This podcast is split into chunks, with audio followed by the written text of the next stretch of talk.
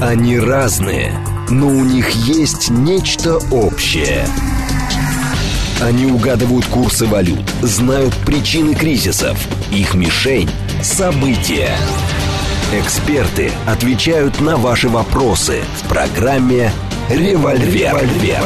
Программа предназначена для лиц старше 16 лет. 10.06, столица радиостанция «Говорит Москва». У микрофона Евгения Волгина. Всем доброе утро. Программа «Револьвер». С нами сегодня историк, политолог, настаивающий на том, что он христианский пацифист и миротворец Сергей Станкевич. Здравствуйте, Сергей Борисович. А, Сергей Борисович нас не слышит. А почему нас не слышит Сергей Борисович? Сейчас мы попробуем все переделать. Не знаю, почему Сергей Борисович нас не слышит.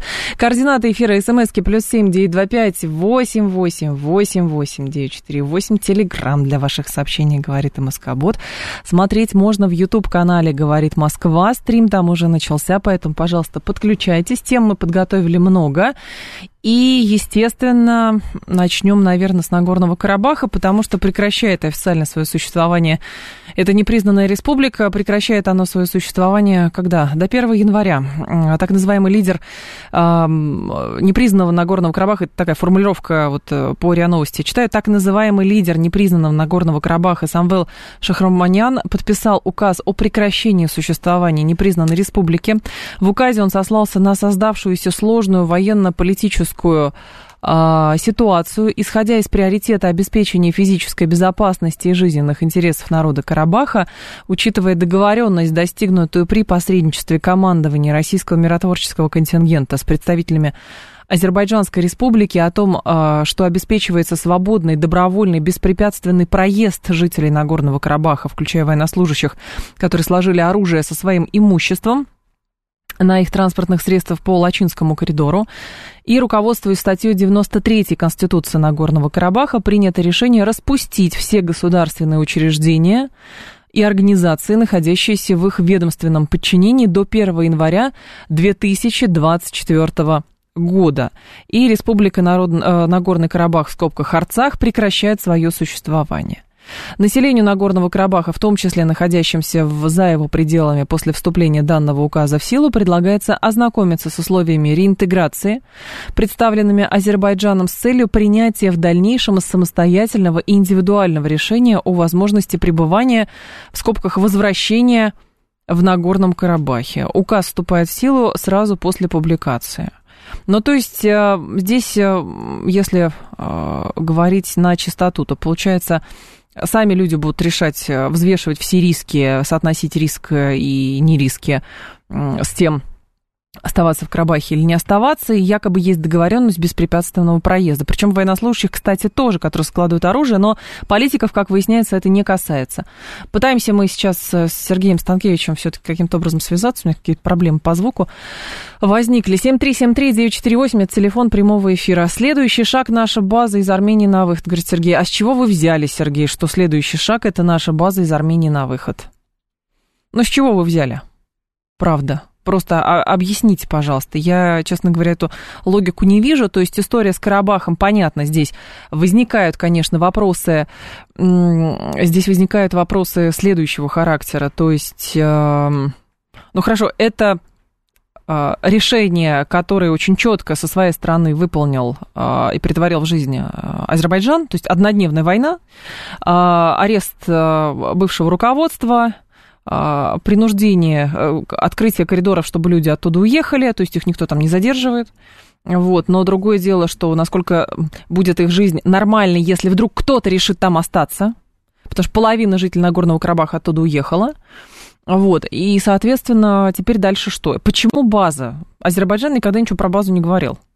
Это Пашинян делает какие-то заявления, говоря, что там, в общем, ошибкой было полагаться на Россию и так далее. Но, как выясняется, возможной задачей Пашиняна была сдача просто Нагорного Карабаха, или он не смог ничего сделать, ну, просто потому что, как бы, э, не смог быть э, нормальным руководителем своего государства. Ta- такое тоже возможно. Есть у нас Сергей Борисович? Да, Сергей Борисович, здрасте. Здравствуйте. Да, Здрасте. давайте Привет. вот так пока без картинки попробуем с вами. Мы с Нагорного Карабаха начали, вот, но все очень быстро завершилось, Сергей Борисович. Как так вышло, как вы думаете? Э, ну, дело в том, что Армения оказалась, к сожалению, э, в плену э, у Никола Пашиняна. Вот смотрите, как все произошло. Mm-hmm. Он из того типа политиков, которые работают на события, на картинку, на образ. Вот он таким образом э, пришел к власти, и дальше вот он не в состоянии создать какую-то систему, он не в состоянии какой-то проект реализовать. Он продолжает создавать какие-то зрелищные события. И, к сожалению, к сожалению, на это реагирует э, армянский избиратель. Ну, казалось бы, что еще нужно было сделать э, вот этому э, главе правительства армянского, э, чтобы произошла некая перезагрузка политическая, угу. смена. А э, она не происходит. Э, понимаете, вот сейчас э, фактически, да, битва за армянский Арцах проиграна. Эта территория будет реинтегрирована совершенно неизбежно в Азербайджан. Э, будет или не будет там сформирована какая-то национально-культурная автономия, открытый вопрос. Хорошо бы, чтобы все-таки она была. Вот, но не исключено, что и не будет. Угу. Будет один из районов Азербайджана. И тут надо делать какие-то исторические выводы и э, адаптироваться к этой ситуации. Нужно выходить на мирный договор полноценный, нужно нормализовывать отношения и с соседним Азербайджаном, и э, с Турцией неизбежно, потому что жить с ними в конфликте и развиваться невозможно. А что вместо этого вот делают, э, видимо, некоторые представители ныне руководящей армянской элиты. Угу. Они пытаются э, вызвать некий конфликт с Россией. Э, они э, пытаются сформировать режим на враждебности к России и торговать этой враждебностью. Потому что враждебность в отношении России может стать товаром, которые можно предложить и которые, на которые могут найтись покупатели, которые за это заплатят. Сергей Борисович, так в том-то и дело, что э, так кажется, что даже если это инспирировано, и Пашинян, он вот э, такой менеджер, который должен спровоцировать эти конфликты, то по факту, по факту Армении никто еще ничего не дал, если говорить о том, что предмет э, торга или э, предмет э, продажи – это взаимоотношения с Российской Федерацией и присутствие Российской Федерации в Закавказье. Потому что есть только, ну не знаю, может быть, обещания какие-то, может быть, личные гарантии, но не более того, Армения за это ничего не получила. Совершенно верно, но товар предлагается. То есть Пашинян предлагает этот товар в виде враждебности – долгосрочной враждебности в отношении России. И ждет, э, будет ли покупатель на этот товар. Он надеется, что этот товар купят. Потому что если этот товар не купят, ну тогда, тогда уходить. Э, вот. Э, я э, с сожалением э, за этим наблюдаю, потому что есть возможность в Армении сейчас обрести некую новую э, нормальную жизнь, выйдя из этого конфликта, многовекового, многопоколенного конфликта выйдя, нормализовав отношения с соседей и используя российскую поддержку по-прежнему, все-таки найти некую новую жизнь и способность к развитию. В том числе, кстати, и используя те транспортно-логистические э, пути, коридоры, которые э, предполагается создавать. Надо не бороться с этими коридорами, в том числе и с Зангизурским, а сделать так, чтобы этот транспортный коридор, крайне важный для нескольких государств, расположенных в регионе, чтобы он э, не обернулся для Армении новым конфликтом, чтобы там не было никакой экстерриториальной новой ситуации, чтобы территория вся оставалась уже под э, контролем э, Армении, но чтобы там прошел международный транспортный путь, э, будет управлять, например, какая-то международная э, акционерная компания. С, турец... с, турецким названием причем? Всех заинтересованных э, сторон. Там, там в том числе заинтересована и Россия. У нас есть уже дорога от э, Дербента до Баку. Да. Дальше нужно идти от Баку через вот этот самый Зангизурский коридор в сторону Нахичевани и дальше до турецкого Карса. Э, потом туда же туда же подключается ответвление, которое идет через Иран к заливу. Э, и появляется крайне важный международный транспортно-логистический узел, который дает и в том числе Армении прямой выход э, на Россию и на Европу э, в ту сторону. И, кстати, через Иран и выход к заливу. То есть дает возможность нормального развития. Сергей а, Борисович, так и вот в том-то и дело, что кажется, что а, вот, вот эта как бы история с Карабахом, это только начало. То есть понятно, что восстанавливается, ну, для Азербайджана, он, он старался восстановить некий статус-кво, и вот, э, соответственно, республики Нагорный Карабах больше не будет существовать, три месяца буквально осталось. И я думаю, что это только начало, потому что не случайно Иран вызывает э, какую-то обеспокоенность выражает. Мы знаем, что туркам, скорее всего, Каспий тоже нужен. И здесь договориться о каком-то равнозначном использовании э, этих логистических коридоров, соответственно, какой-то там международном э, формате, сложно, потому что это предмет очень, мне кажется, высокой конкуренции. И говорит, что на Карабахе все закончилось, и дальше не будет э, попыток у Азербайджана отвоевать какие-то другие части Армении, а, я думаю, что наоборот все будет. Ну, э, не согласен с этой точки зрения. Угу. Я считаю, что все на этом должно закончиться. И э, дальше, да, переговоры и да, совместная работа в большом проекте. Ничто так не объединяет и не помогает нормализовать отношения, как совместная работа в большом взаимовыгодном проекте. И создание международного транспортно-логистического узла с использованием вот этого зангизурского так называемого коридора, который остается э, в суверенном э, владении Армении, но там просто создается э, железнодорожный путь, автомобильный путь, и управляет этим просто акционерное общество, где представлены все стороны, нормальное совершенно решение. Не вижу проблем. Эм, и это и Ирану, в конце концов, тоже выгодно, потому что они получают ответвление, идущее угу. весь Иран до залива.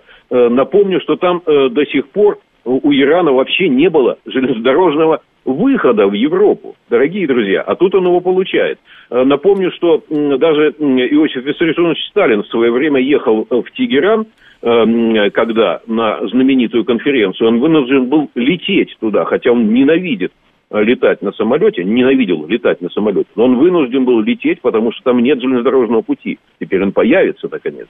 И э, э, еще раз хочу сказать, большой проект э, позволит э, сторонам, наконец, закончить с военными действиями и заняться созиданием. Сергей Борисович, вот, а, вот про созидание вы говорите все, но ведь, казалось бы, а, видите, оказывается, военным путем дела-то решаются и решаются, и довольно успешно для Азербайджана они решаются. Здесь, конечно, вопрос, какие риски теперь встают перед Российской Федерацией, и другое дело, что будет, например, с тем же самым Варданяном. Есть одна из точек зрения, что, соответственно, будут ли его на кого-то менять, будет ли каким-то образом помогать здесь Российская Федерация, или не делают ли из него нового Нельсона Манделу.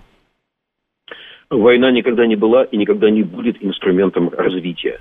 Да, это э, неестественное состояние для человечества – оно используется для разрешения каких-то непримиримых конфликтов. Вот когда уперлись и не примирились, да, тогда война. Но это не инструмент развития. Инструмент развития – это другое. И надеюсь, что это другое uh-huh. у народа наконец появится. Я, кстати, что бы еще сделал да. для э, стороны России? Я бы сейчас э, принял бы срочно какой-нибудь закон, который дает возможность э, армянским э, гражданам э, пребывать на территории России. Не все сейчас смогут найти место и работу на территории Армении, чтобы они могли, ну, скажем, год или два получать вид на жительство на год-два и разрешение на работу на территории России. У нас, кстати, дефицит рабочих рук, э, таких нормальных, хороших профессий, в том числе и строительных. Э, вот это решение было бы э, со стороны России правильным и конструктивным. По поводу Варданяна что скажете? Э, я его лично знаю. Э, отличный менеджер, э, высокообразованный, э, очень такой стратегически мыслящий. Жалко, что вот в таком положении он сейчас находится, и считаю, что Россия вполне вправе здесь проявить какие-то дипломатические усилия, чтобы его освободить. Ну а какие варианты это возможно? Потому что очевидно, что Азербайджан попытается по максимуму оттуда все ну, выжить в медийном, в дипломатическом, в политическом плане?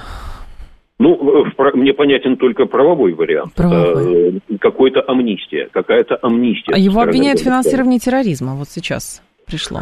Э, ну, э, обвинений можно в этой связи, так сказать, много найти в тех или иных действиях сейчас. Это э, в условиях войны, откровенно да. говоря, если э, войну оценивать категориями э, нормального гражданского и уголовного права, то там можно кучу преступлений найти с любой стороны.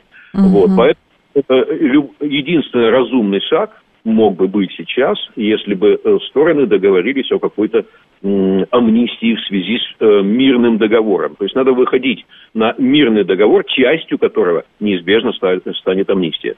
А, Сергей Борисович, вопрос гуманистический. Так как вы все-таки миротворец, то смотрите, формулировка в, вот в этом указе Э, соответственно, лидера э, Нагорного Карабаха Шахраманяна, он говорит следующее. Население Нагорного Карабаха, в том числе находящимся за его пределами, после вступления данного указа в силу предлагается ознакомиться с условиями реинтеграции, представленными Азербайджаном, с целью принятия в дальнейшем самостоятельного индивидуального решения возможности пребывания или возвращения в Нагорный Карабах. Вот те а, как бы опасения, которые выказывают люди, поэтому там 50 с лишним тысяч уже за несколько суток покинули Нагорный Карабах. С вашей точки зрения, Азербайджан будет их а, развеивать, что ли? Или по факту Азербайджану ну, нужна территория, а люди там эти не нужны, поэтому возникают опасения а, в связи с этническими чистками, в связи с тем, что этих людей просто выгоняют, и им не дадут жизни на этих территориях? Если э, э, война не завершена каким-то э, юридически весомым соглашением, если вот она просто по факту прекращена, но в любой момент могут боевые действия возобновиться, это крайне опасная промежуточная ситуация, которую нельзя затягивать. Э, значит, есть мирный договор, и там обязательно прописываются и э, права вот этих перемещенных лиц – том числе и на возвращение, и на реинтеграцию, обретение гражданства Азербайджана, реинтеграцию и э, какую-то помощь с этим связанную, скажем, с восстановлением э, утраченного жилья. Так это КТО, э, это же не война официально. Сергей Борисович, это же не война, это антитеррористическая операция. Поэтому какие мирные договоры, когда одна страна говорит, что мы проводим антитеррористическую операцию, мы не воюем с этими людьми? Какой мирный договор здесь должен быть? Я просто не понимаю. Межгосударственный все равно договор. Но назовите его каким угодно. О нормализации отношений межгосударственных. Назовите как угодно. Ведь э, Армения не скрывает того, э, отрицалось со стороны Армении, что там находятся ее регулярные воинские части. Но э, как бы то, что она находится на стороне э, армян, проживавших э, до сих пор э, на этой территории, э, Нагорно-Карабахской, никто же не скрывает, да? Почему? И поэтому, ну как, это, это достаточно очевидно, это всегда признавалось армянской стороной, что мы, да, на стороне, мы поддерживаем, э, мы э, солидарны и так далее. Поэтому межгосударственная договор, межгосударственный договор угу. о нормализации отношений Армении с Азербайджаном – Э, абсолютно уместен и крайне важен. А Алексей говорит, опять мы, русские, думаем, что достигнем победы созиданием и дружбы. Это очень сложно по сравнению с созданием конфликта, который Запад легко организует. В американской книге «Следующие сто лет» описана судьба Кавказа. Выгодная США, и никаких созиданий им там не требуется. Нет там никаких Соединенных Штатов сейчас, и ничего они там особенного не могут сделать. Единственное, что могут сейчас Соединенные Штаты, и я опасаюсь, что, может быть, какие-то вещи они делают, это, используя свое многочисленное посольство, э, пытаться как-то вот удерживать, спасать mm-hmm. конкретно режим Никола Пашиняна. Вот это они могут какое-то время делать, пока на это будут э, благосклонно, взирать Америк... э, э, благосклонно взирать армянские избиратели. Но ничего больше там Соединенные Штаты сейчас делать не будут и не могут, и не пошлют туда никаких войск, никакого экспедиционного корпуса, ничего такого там э, Соединенные Штаты не, не устроят. Э, империя перезагрузила себя, империя себя переобременила.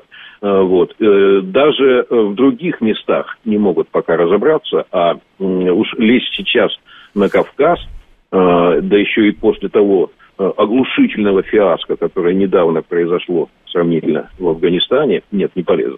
Сергей Борисович, а смущает, честно говоря, что в эти дни, когда идет публичное обсуждение истории с Нагорным Карабахом, какая-то как бы ключевой линии проходит, что вот, э, значит, э, ну, Пашинян-то, естественно, во всем виноват, а, ему предлагали, он всех сдал, и люди в Армении тоже сами виноваты, потому что выбрали такого бездарного руководителя, как Пашинян, и поэтому пусть теперь пожинают свои плоды. Немножечко злорадство здесь есть, честно говоря, смущает. согласен с вами полностью. Это неправильное совершенно отношение, что, дескать, пусть пожинают теперь плоды и так далее. Да. Э, значит, пусть сами расхлебывают. Это еще хуже отношение. Да? Нечего там никому помогать. Э, еще раз хочу сказать, обязательно дать возможность э, приехать и работать. Тем, кто не сможет там на месте найти работу, это надо. И обязательно надо сейчас включаться и в вопросы о нормализации межгосударственных отношений между Арменией и Азербайджаном, и в вопросы э, крайне важные и для э, Баку, и для э, Турции, вопросы, связанные с созданием Э, международного транспортно-логистического узла. У нас там. есть, кстати, еще вот картинку, сейчас мы ее загружим в наш YouTube-канал. Э, говорит Москва, вот последние кадры, как э, Варданяна, арестованного в наручниках, ведут. Вот, потому что картинки, конечно, говорят сами за себя. 7373948, телефон прямого эфира, 7373948, по коду 8495. Давайте пару звонков примем, Сергей Борисович. Давайте. Алло, здрасте, Давайте. слушаем вас, пожалуйста. Да, здрасте. Здрасте. Да. Эм, Вопрос. Просто мне интересно, почему не говорите, что Зангизурский коридор это больше нужно России? Потому что кто будет сейчас владеть на этот коридор, он угу. будет владеть на весь мир. Так. Поэтому надо признаться и говорить правду. Спасибо. А правда-то в чем? Я не понимаю. Зангизурский коридор, ну, логистический коридор нужен многим. Иран не случайно выражает обеспокоенность в связи с активизацией боевых действий в, в Закавказье. Ну, я просто пытаюсь понять, правда-то в чем? Что это кто-то инспирировал, что ли? Я не понимаю этого. Так, Сергей, ответьте, не знаю, Сергей Борисович. Ну, отвечу, отвечу. Ну, во-первых, не надо преувеличивать значение этого замечательного транспортного пути. Он, конечно, не тот, кто владеет этим путем, не владеет всем миром. Но э, есть заинтересованность Ирана. Он получает впервые Э, за э, э, десятилетия, за век практически железнодорожный выход в Европу. Это интересно России, она получает, опять же, железнодорожный выход в Турцию. Сейчас Россия, чтобы попасть в Турцию, а Турция э, в три, в четыре раза увеличила торговый оборот с Россией только за последние два года. Попасть в Турцию можно только морем э, через проливы, а тут получается железнодорожный выход в Турцию. Угу. Э, выгода для Армении, выгода для Азербайджана. Армения не соединяется да. с Россией.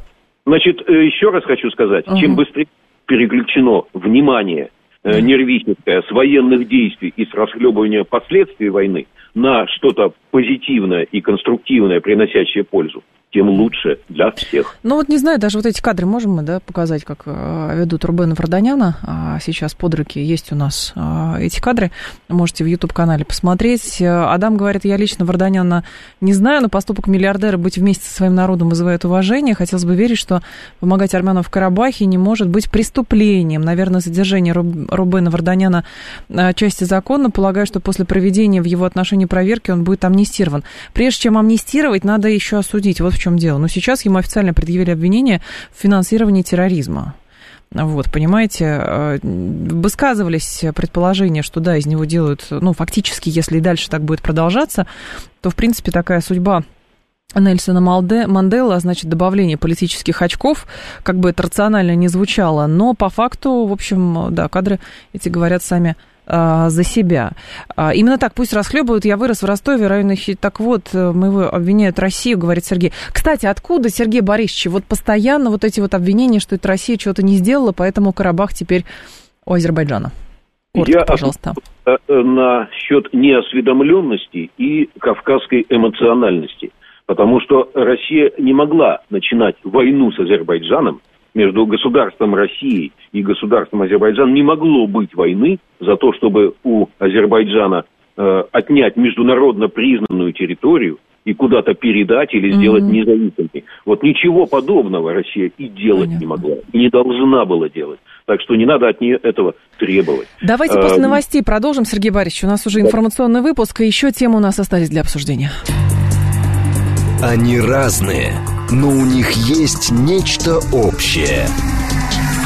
Они угадывают курсы валют, знают причины кризисов. Их мишень – события. Эксперты отвечают на ваши вопросы в программе «Револьвер». «Револьвер». 10.37 в столице радиостанция «Говорит Москва», 94.8. Микрофон Евгения Волгина, программа «Револьвер». Сергей Станкевич с нами. И мы продолжаем. Сергей Борисович, давайте про Украину теперь поговорим. Есть у нас связь-то? Да, есть. Сергей Борисович, давайте про Украину. Давайте. Вот, а, вчерашнее сообщение, довольно шумевшее, а, выглядело абсурдно, но, тем не менее, в «Гардиан» уважаемое издание об этом написало. Киев попросил у Запада ракеты для ударов по Ирану, Сирии, и не только России. В материале приводятся позиции Киева, согласно которой иранский дрон имеет 52 европейских компонента, 5 компаний со штаб-квартирами в США, Швейцарии, Нидерландах, Германии, Канаде, Японии и так далее. И, соответственно, тут смысл какой? А, значит, чтобы эти страны а, не предоставляли а, какой-то помощи Российской Федерации, и, в общем, им надо мстить, поэтому нужны ракеты. Э, ну, это э, такой э, абсурдный, э, абсурдный перформанс, я бы так это назвал. Э, конечно, никто такого рода ракет э, не предоставит э, Киеву, это скорее э, попытка обратить внимание. Э, да, действительно, компоненты, по-видимому, э, собираются по всему миру, которые используются в этих дронах в условиях открытой глобальной экономики невозможно перекрыть все каналы. Так или иначе, это будет продолжаться, что бы вы тут ни делали и как бы не вставали на голову. Э, вот. Так что такого рода сюжетами не решается эта проблема. Надо э, военные действия заканчивать. А вот э, более эм, реальные вещи, которые с Украиной сейчас связаны, угу. это вот серьезная такая новация – из э, Вашингтона поступил э, указующий циркуляр, Какой? очень важный. Какой? Эм, и первоначально его опубликовала украинская пресса, а потом его подлинность э, подтвердило посольство Соединенных Штатов в Киеве. Циркуляр фактически означает установление политического протектората над страной с элементами административного контроля – о чем там идет речь? Там 4-5 страниц. Речь идет о том, э, там расписано, что нужно делать Украине как государству э, в ближайшие три месяца, полгода, год и полтора года. Вот э, на эту э, короткую временную дистанцию расписаны действия, которые обязательно нужно предпринять, и это подается как условие продолжения помощи Украине и военной, и материальной. Представляете, uh какая штука? Вот. Что же там? Э, ну, там э, в этих фактически требованиях, предъявляемых э, вот, уже не до конца, видимо, суверенному государству, там говорится о изменениях в органах власти и управления. В частности, там, ну, предсказуемо, изменения в Э, правоохранительных органах, реформа СБУ, например, э, это э, создание активизация, точнее, всех этих антикоррупционных органов, куда нужно влить еще там сотни людей, работающих, и следствие в частности. Это превращение специальной антикоррупционной прокуратуры в абсолютно независимый ни от кого орган, в том числе от генпрокурора Украины – Э, это создание наблюдательных советов во всех крупных корпорациях с государственным участием или расширение действующих. Э, кстати, наблюдательный совет должен заработать и при Министерстве обороны, особенно по вопросам закупок. Эм, э, ну, в общем, еще там много всякого рода требований, среди которых даже установление рыночных цен на эм, энергоносители, то есть на, на газ и на электричество. Э, вот, что сейчас мощнейшим ударом будет по э, рядовому украинцу. Угу. И все это нужно вот э, три месяца, полгода, год, полтора года. Одновременно присылаются туда ревизоры. Один генинспектор будет следить за тем, как расходуются поставки вооружений, другой э, инспектор э, будет исследовать невоенную помощь материальную, а, ну и назначается, назначена уже фактически дама, представитель, который будет э, значит, следить за восстановлением экономики Украины. Фактически это значительное ограничение суверенитета, если говорить э, в правовом э, смысле, так. и это, конечно, ну, в общем, похоже на протекторат политический. Ну, так к этому все, наверное, и шло. То есть теперь пришло время. Сначала а, был, э, как это, военный суверенитет был отдан, а теперь политический суверенитет, а теперь уже и, что, экономический. Ну, тут э, скорее даже политический с элементами административного контроля. Ну да. Вот э, напрашивается следующий шаг, кстати. Да, какой? Э, скорее всего, произойдут выборы все-таки весной следующего года. И э, напрашивается следующий шаг – это приведение к власти новой партии взамен провалившейся партии «Слуги народа», новой партии, во главе, видимо, с какими-то новыми лидерами. И вопрос о том, э, будут ли помогать э, Соединенные Штаты и их союзники, э, кстати, за этим циркуляром э, мелькает и Евросоюз, вроде бы с ним тоже он был согласован. Угу. Так вот, будут ли теперь Соединенные Штаты помогать Владимиру Зеленскому э, остаться президентом на новый срок? Но, То, а здесь... Неизвестно, а вот да. останется ли он персонально, это открытый вопрос. А думаете, уже отыгранная персона? Дальше кто? Ермак? Арестович какой-нибудь?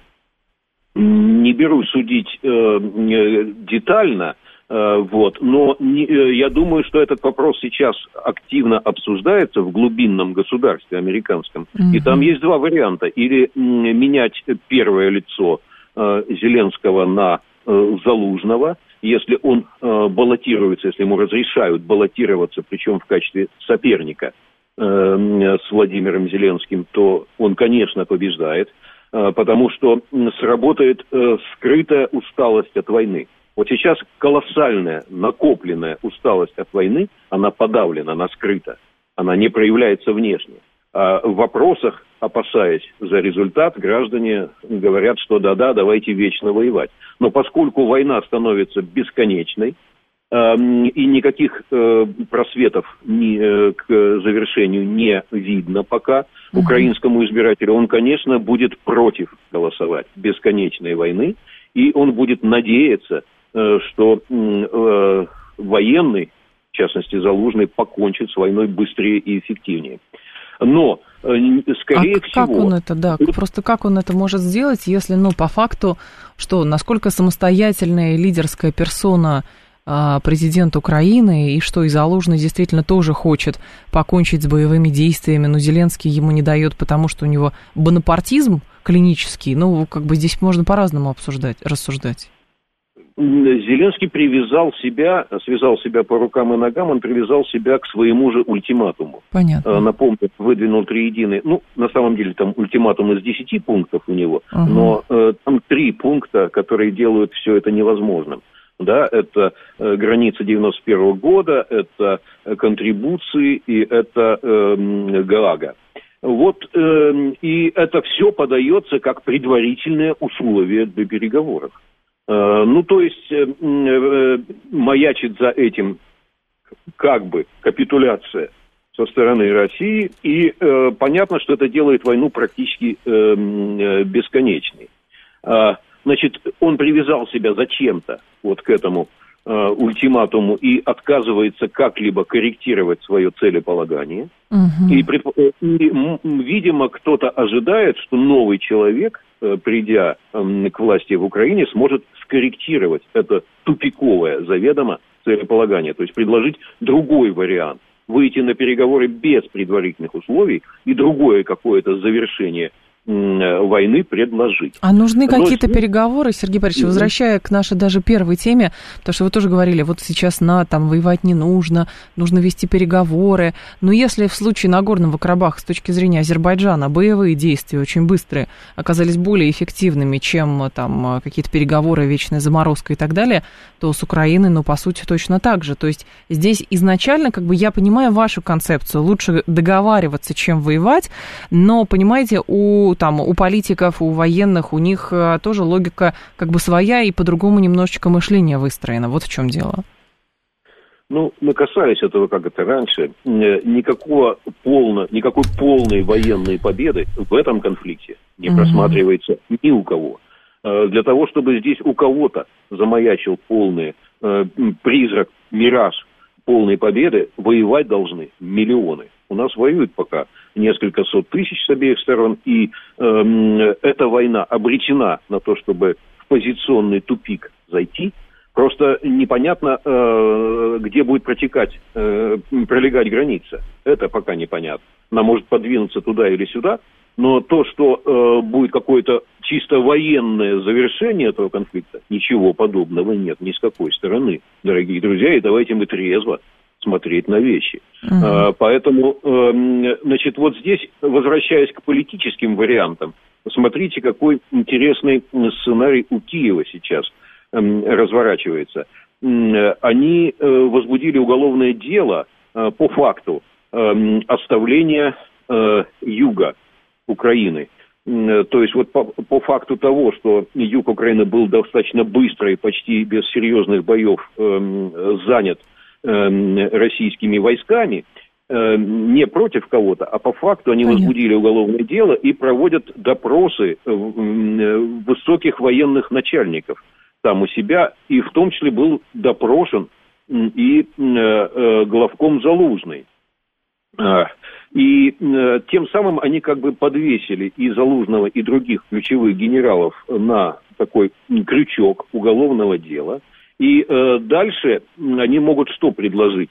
Я в данном случае они говорю э, офис президента Зеленского. Они могут Залужному предложить так. Значит, на президента ты не идешь на выборы, а ты идешь в списке новой партии. Ну, условно говоря, создается некая партия победы, создается ее список для парламентских выборов.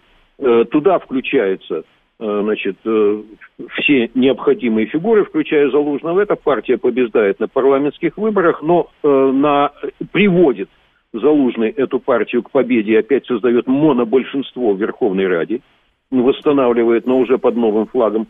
А Зеленский остается президентом.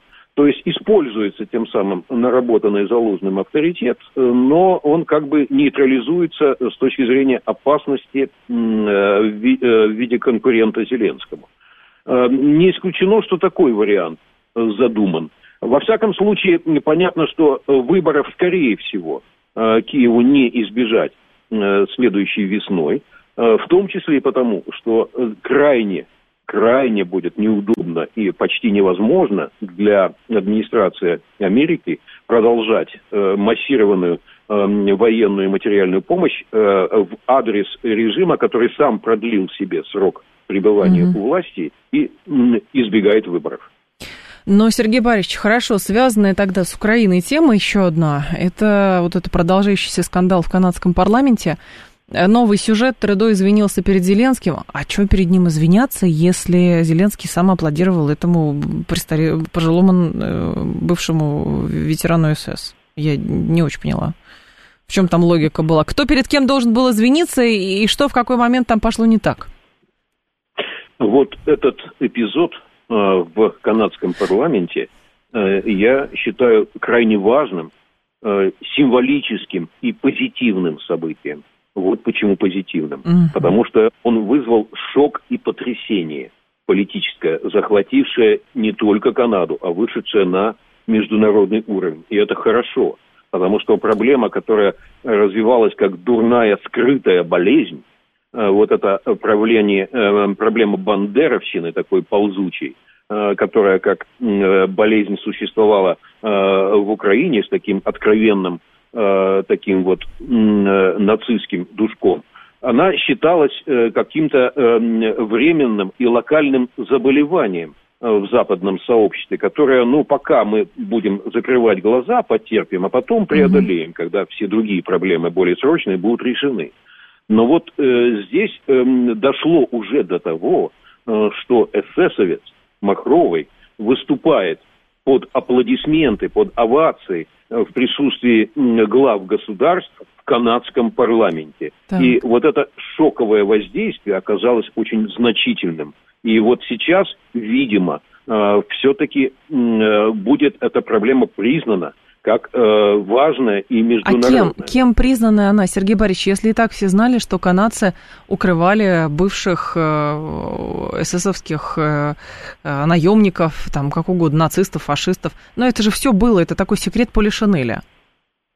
Это разные вещи. Одно дело, э, да, они как э, их, так сказать, приютили десятилетия еще назад. Да вот, э, кстати, э, приютили, поскольку это самые остатки этой дивизии СС Галичина, они просто сдались э, англо-американским войскам.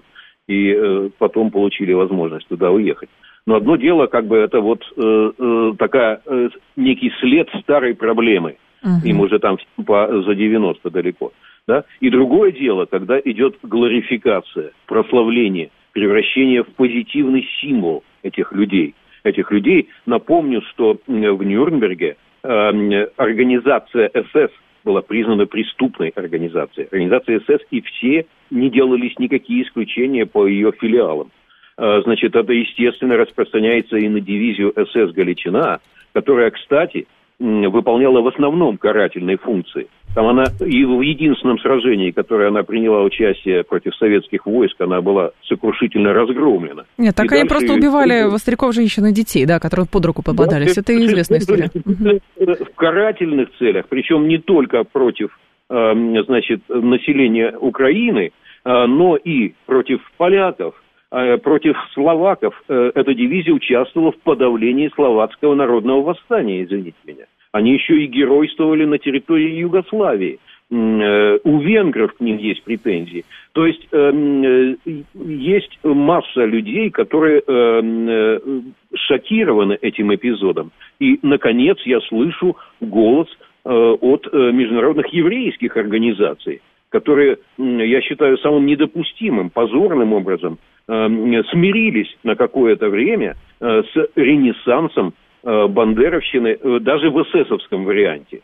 Даже а, голос, э, а голос возмущенных русских, конечно, никто не услышит. Только голос возмущенного еврейского сообщества.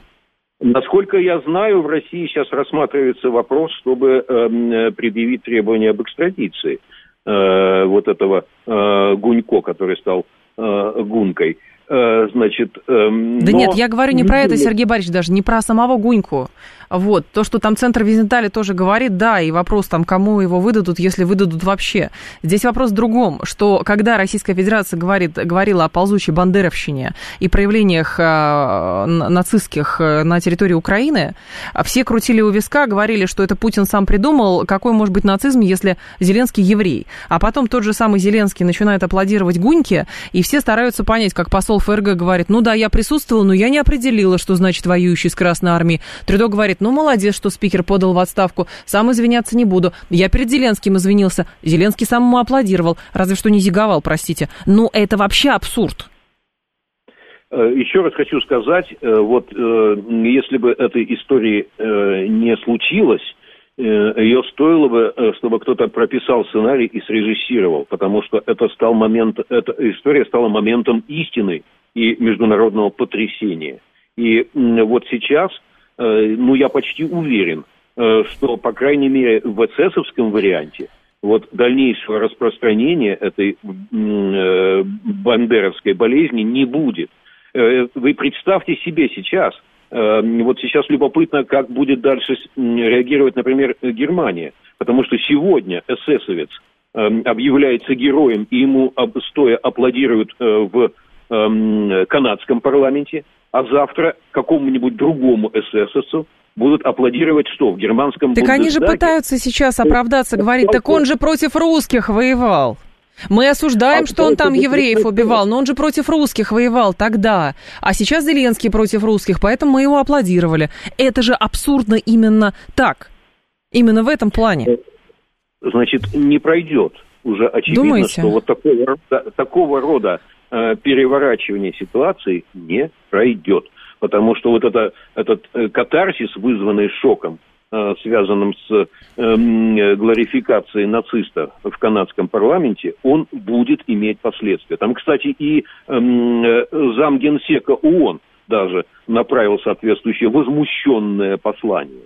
ООН, которая была порождена Второй мировой войной и Нюрнбергом, То есть вот все увидели вот эту вопиющую пропасть, к которой мы буквально до края подошли. Мне кажется, И Сергей Борисович, это лицемерие. Только, следующий шаг – это только реабилитация СС уже в Германии. А вам не кажется, И что это, это реваншизм? Ну вот правда, это сейчас... Это карауль караульный. Ну да. Э, пока не кажется. Пока не кажется именно благодаря тому, что международная реакция на этот возмутительный эпизод, она обнадеживает. То есть все-таки какой-то правильный рефлекс еще остается. Вот. Э, какой-то иммунитет, вот хотя бы к самым крайним формам э, вот этого нацизма, он еще сохраняется. И дай бог, чтобы он сработал. Сергей Борисович, ну я просто, опять же, мне кажется, что все это как бы порождение определенного информационного и политического лицемерия, вот это дружное возмущение, потому что, ну, как бы ни у кого не вызывало почему-то вопросов, что годами, годами в Канаде жили эти люди, не только в Канаде, там, в Латинской Америке тоже, что нынешнее руководство Канады тоже там, члены парламента и так далее, потомки этих людей, в том числе имеют там украинские корни, украинские фамилии, вот, и, и это не вызывало, а тут этот самый старый дед, который пришел, да, ему, и теперь все пытаются оправдаться, о чем мне сказать? Да, мы его приветствуем, а вот мы такие вот. Ну, а как бы к чему это лицемерие? Это что-то исправит, они будут по-другому думать. Я уверена, что нет. Просто раньше это был как бы фашизм, нацизм там против евреев и против хазарь. Теперь это трансформируется в а, русофобию. Они же подчеркивали. Он боролся с Красной Армией, а теперь Зеленский борется с потомками Красной Армии. Вот почему он, этот дед молодец, и Зеленский молодец.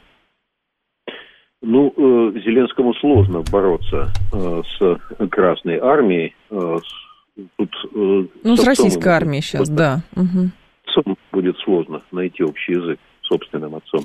Так что э, я еще раз хочу сказать, вот эти э, серьезные э, международно-политические, э, замешанные на истории процессы, угу. они механически не происходят. Да, можно угу. много фактов, которых вы тут называете, упомянуть, но бывает так, что вот идет, идет, идет, идет, накапливается, а потом раз и прорвало. Вот так происходят э, серьезные э, международно-политические и социальные процессы. Они mm долго накапливают какие-то негативные факты, адаптируясь к ним, а потом происходит прорыв и катарсис.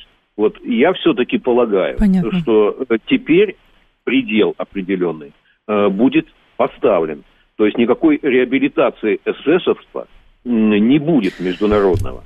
Э, ну, а какие-то отдельные факты, на которые придется реагировать, да, будем реагировать. А Будут тихонечко зиговать из-под полы, наверное, так. Спасибо большое, Сергей Борисович. Сергей Станкевич был с нами, политик, историк, политолог, христианский пацифист и миротворец. Сергей Борисович, ждем вас снова. Благодарю. Спасибо. Далее у нас информационный выпуск. Я к вам в два часа вернусь.